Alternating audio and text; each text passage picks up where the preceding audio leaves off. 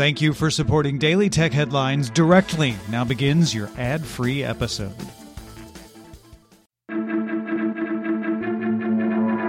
I'm Rich Stroffolino, and these are the tech headlines for the week that was. Bloomberg reports that, according to sources, as a condition of approving the Sprint T Mobile merger, the U.S. Justice Department wants the companies to lay the groundwork for a fourth national carrier. Bloomberg cited analyst Blair Levin, who speculated a fourth competitor could come from the cable industry, which would have enough spectrum, provided a virtual network deal could be reached with the merger of T Mobile Sprint. Following that, Reuters reported that, according to their sources, Following that, Reuters reported that, according to their sources, Amazon is interested in acquiring the prepaid carrier Boost Mobile. Boost is currently owned by Sprint, who recently committed to spinning off the service into an independent company as part of its merger plan. Amazon is reportedly interested in Boost because it would have access to the post T Mobile network for six years. The company is also reportedly interested in acquiring any spectrum rights divested as part of the merger. At Computex, AMD announced new processors using its Zen 2 chiplet based microarchitecture, all built on a 7 nanometer process. The flagship is the Ryzen 9 3900X, offering 12 cores and 24 threads at a base clock of 3.8 GHz with a turbo speed of up to 4.6 GHz. The processors will all support PCIe 4.0 and use the existing AM4 socket for backwards motherboard compatibility, although those older motherboards won't have PCIe 4 lanes, and feature a TDP of 105 watts. The new processors will launch July 7th, and the 3900X will retail for $499. AMD also provided details for their first GPU to use the new Navi architecture. The Radeon RX 5700 will also be built on a 7nm process and feature GDDR6 memory, delivering 25% better performance per clock per core and 50% better power efficiency than existing Vega cards. The RX 5700 will be released sometime in July. Intel showed off a prototype dual screen gaming laptop called Honeycomb Glacier, similar to the Asus ZenBook Pro Duo. Intel's reference design has a 15.6 inch primary screen and a 12.3 inch half vertical screen that sits above the keyboard. The machine opens like a laptop, then tilts up to open the secondary screen.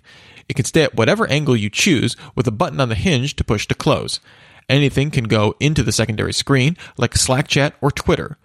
A Tobii eye tracker sits at the hinge level at eye level to know which screen you're looking at and to direct the keyboard input there. In addition to Asus, HP and Dell are also working on dual screen devices. Apple announced an update to the iPod Touch that includes an A10 Fusion chip and a new 256GB storage model. This is the first update since the 6th gen iPod Touch was released in 2015. The new iPod Touch starts at $199 for the 32 gigabyte model, $299 for the 128, and $399 for the 256 gigabyte model.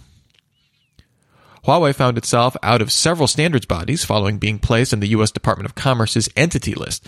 The Wi Fi Alliance announced Huawei was temporarily restricted from that standards body, while the SD Association, which creates standards for SD cards, removed Huawei from its member list. Meanwhile, Huawei announced it had voluntarily withdrawn from JEDEC, which creates standards for the semiconductor industry. These standards are all open and Huawei can still develop for them, but the company will no longer have a say in new standards being developed. Japan's government said Monday that foreign ownership of Japanese firms in high tech industries will be restricted. The new rule is set to become effective August 1st.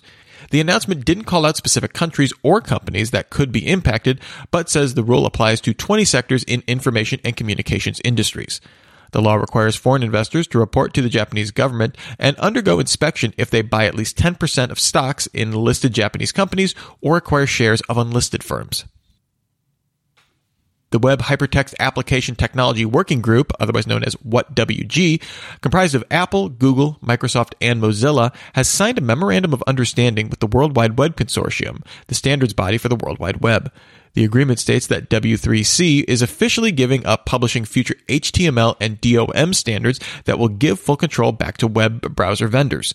The W3C will draft recommendations for future web standards, but the WhatWG will decide what ends up in their products. So the official HTML standard will be the HTML living standard as well as the DOM living standard, both maintained by WhatWG. Following a US FTC investigation, Google has announced new developer policies meant to protect children and families on Google Play. Apps not meant for children must not unintentionally appeal to them. If apps are meant for children, they must meet policy requirements for handling personally identifiable information and can only serve ads from networks with certified compliance. Developers have until September 1st to fill out compliance forms and update their apps accordingly. Google also updated terms of service in the Google Play Store, requiring game publishers to clearly disclose the odds of receiving items for loot boxes and other in game lotteries. And finally, Microsoft announced it will bring its all you can play Xbox Game Pass to PCs with more than 100 PC games. Microsoft's own games will be available on Game Pass for PC on day one, and members get 20% off Windows Store games and 10% off DLC and add ons. Microsoft did not mention price, launch date, or whether it could be combined with Xbox version of the plan or be sold separately.